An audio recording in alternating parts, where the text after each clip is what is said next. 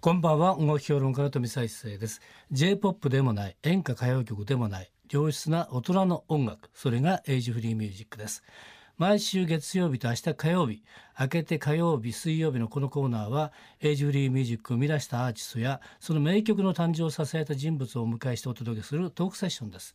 2日間にわたってパート1パート2をお送りします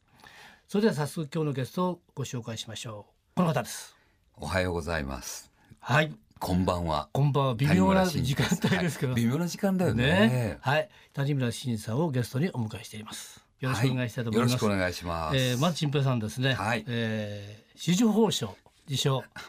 お めでおめでとうございます。ありがとうございますちょっと遅ればせながらですけれども。ありがとうございますえーえー私もですね、あの新聞で見て、あ、新平さんだ。っていうことでですね。 はいで、あの時の、えー、コメントここにありますけれども、はいえー、新平さん自身は紫綬褒章っていうことはどんなふうに。そうですね。はいあの、えー音楽やってる人たち僕らの仲間みんなそうだと思うんですけど、目指してやってきたわけではなかったんですけど、ええーこういうふうにこう報奨していただくと、うんあのやっぱり自分たちを支えてくれた人たちとか家族とかね、うんええ裏方スタッフたちとかファンの人たちが皆さん、うんとても喜んでくださるっていうか、はい。でそのことがやっぱりすごくありがたく嬉しいなと思いまして、はい。だからみんなの代表で、うんあの受け取ってきますというふうに、はいあの皆さんには、うんえーお伝えしたんですけうど、ん。なんかあの皇居にええー行って、はい天皇陛下に拝謁するってえいううん。ことはあんまり普段あることではないんで、はい。なんかね一日ものすごく体が緊張 してましたね。ええはいあれ受賞される時はどんな雰囲気なんですか。あの、はい伝達式っていうのが先にあるんですよね、ええあの別のあのホールで。ほらはい。はい、でそれうはんいわゆるその褒章の授賞式で、うんあの勲章褒章をつけてうん。もらって賞状をいただあく、それが伝達式でそれがセレモニーとしてあっなるてほどはいで。その後そのいただいた方うん全員が、うんあの皇居へ、はいはい。あの拝謁に行くんですね。だかええらそこが初めての経験だったんで、うん。皇居の中ってこんな風になってるんだとか、はあのお正月に天皇陛下はじめ皇室の方々があの、はい祝賀のええあの手を手をお手振りされるはいえあそこの,、うんあの旗をバーッとみんな振ってる、うんうんあそこが実は駐車場だったっていうことが分かって、え駐車場。はい、あそこにあのうんバスがはい30台ぐらいええ入れる大きな駐車場なんですけど、ええそこに僕らはバスで入って、ええそれでその拝謁の時間まで待機。待機して。でもそのはい何百人、あの、うん夫婦同伴えで、えええあの行くもんですからうん何百人にも上るその大きな広間で、うん天皇陛下は肉声で、はい。あのお話ししてくださるんですけど、んすごくよく聞こえるんですよね。うんそれにまずちょっと驚いてはい。それでやっぱりあ声がこんなに届いてくるってすごいなと思ってうんそのことに感動して。えうんえそれで、まあ、今まで、えー皆さん頑張ってこられてたくさんの人にうん幸せとか笑顔を、うんあの与えてくださったことに心から感謝しますと言ってくださって、はいあのこれからもお体お元気でいてくださいというようなお言葉をいただきました、はい。はい、それはもうちょっとやっぱりジーンときましたね、うんはい、えー、と遅ればせながらおめでとうございましたということで、はいでですね、えー今日の本題に行きたいと思いますけれども、えー今日来ていただいたのはですねなんと5年ぶりのオリジナルアルバムはいなんですね日本はいで「晴れバレ」というですね、はいえーサブタイムについておりますけれども今回のアルバム「日本」のコンセプトは何なんでしょこれがですね、うはいその12年前に、うん実はあの上海の音楽学院にはいあの常任教授として招かれえて、ーそこから5年間はいあの毎月1週間授業しに通ってたんですけど、ええその時にその上海の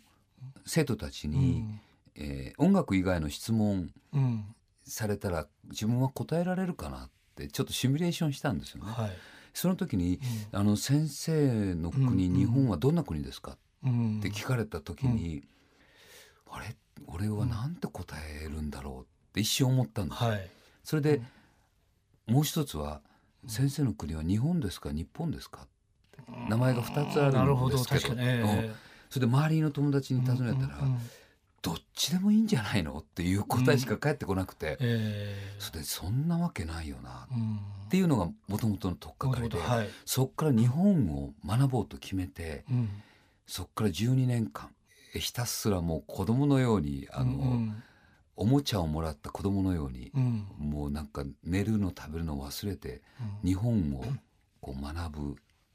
楽しい勉強してたんですよね。はいそれでやっと去年の、えーうん12月ぐらいにあ今もう日本っていうアルバム作れると思って、うんそれでこの国に伝わっているうん言葉とか、えーことわざとかうん単語うんそれの由来とかが持ってる本当の素晴らしい意味を歌の中に上手にこう入れながら、うん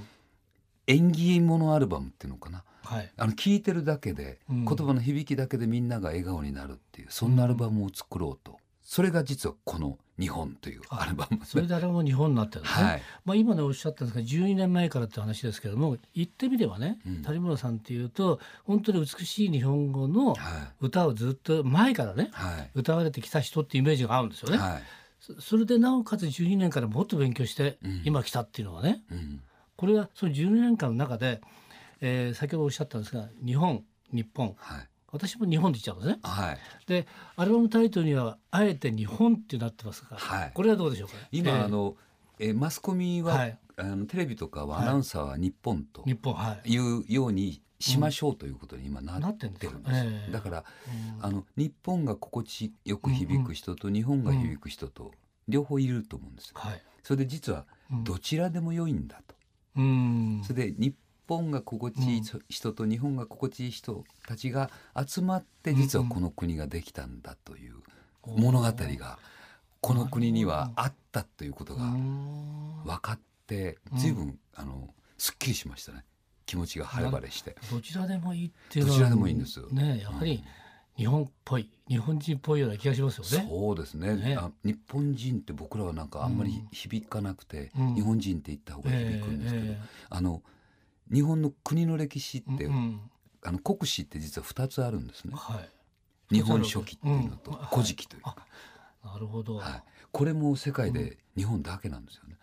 普通は一つですよね普通は一つでですすよねふつ一つで、えーこういう物語がこの国にありますってみんな教わるんですけど、日本は2つあるんですよ。うんそれで日本書紀の方は日本という単語出てくるんですけど、え古事記には日本という単語は一切出てこないー、出てこない和国っていう名和前で国出てはい、えー、大和でもないってことですね、はい、和国って出てく和る国この辺がなんかうんみんなが「えっ?」って思うなんか一つのひらめきになってくれるといいな、なぜ二つあるかといそうですそうですよねはいうん、普段あれですもんね日本日本って考えないですからね考えないです当たり前すぎてですよねですよね、うんえでもあの海外えうにん行くようになると、うん外側から日本を見る見れるじゃないですか、ええで僕らが当たり前だと思ってる習慣とかがうんえこれ日本だけだよなって思うものが実はいっぱいあって、うん教会で結婚式挙げてそれで神社にお参りしてえお葬式はお寺でするえうん、だから日本以外の国ではまず考えられない、そうですよね、はいええなぜそんなことがこの国は普通にできるんだろうかっていうのもう、んなんかその日本のうん、なんかすごい素敵な物語のそうですよ ね私もだから初詣行く時何何件というかね、うんいっぱい行きますからねいっぱい行きますねそれで何を拝んでるのか実は知らないんですよ。うんうんこれもなかなかすごくてあの具体的な対象がはっきりしてないものを拝んでるっていう確かにそうですね、ううんでなんであの鈴を鳴らすんだろうとか、うんなんかそんなことって考えたことなくやってきたから、そうですようんね、でもうん全てにすごい素敵な意味があるんだっていうことが分かってくるそうでとす、よねもう大興奮なんですよね。うん確かにお参りの仕方もね僕は詳しい人に聞いた時に、はいあるじゃないですかうんこの階段はねまっすぐは神様とかダメだから右から登っていくとかね、 うんうんで、えーまず頭を下げてそれからあお賽銭を入れてあれかでチャランチャランってやって、はいで必ず自分のね、住所氏名年齢、はい名前を言いなさいと、ちょっとわかんないとかね、うんうんでこ うこの拝むのもそのねあの息がかかって、ね、しまうところに手をやるなと、ん頭の上だとか言ってねうんでその時は覚えたんですけ ど忘れちゃうんですよまた確かに言われてみればそうかなっていう感じもねうんしないでもないんですがそうですまあねね。はいえーまあ深いんですよね日本は。ということでですね今回ね、はいえーこのアルバム「日本」を聴きながらはい本当にね、えー自分が日本人であること日本に住んでいることもね考えることも必要じゃないかなとそうですねいうことだと思いますが、はいえー今回ですね13曲あるんですが、はい今夜ははい1曲いきたいと思うんですけれどもどれいきましょうかやねっぱオープニング曲あオープニングインロトロダクションから「晴れ晴れ」っていうのが行きたいそうですねはいはいこちらはねあのーチンペイさんがやられてる地球劇場はいのテーマソングにも今ねなっております,、なってますよねはいあの番組面白いです ね いや本当に面白いえある日も出てましたねそうですねねあのバンドで初登場してくれたのが RP で、ですよね、はい、でまあえっと、間もなく「スターダストレビューが」スタジオに出るはい、2組目のバンドで登場してくれますね、ねあはれい月に1回やられてるじゃないですか、はいちょっとね次誰が出てくるのかなっていうのがね、はいい、やある日もびっくりしましたよ僕もあ私は別のところまで番組やってるから、あうん、ええたまたまつけたら「あアルフィーだ」って言うんでねで一人でチンペイさんとアルフィーってどんな関係なのかなとかね深いんですよ長くて深い関係があるのが番組見ていただくと分かるんですけそどうなんですよ、はえいえ、僕も初めて知りま した。はい、はい、ということで今夜ね、えーこの曲でお願いしますじゃあ曲紹介お願いできますか、はい、それではアルバムのオープニング曲にもなっております「晴れ晴れ今夜のトークセッションのゲストは谷村新司さんでした明日も引き続きよろしくお願いします」はい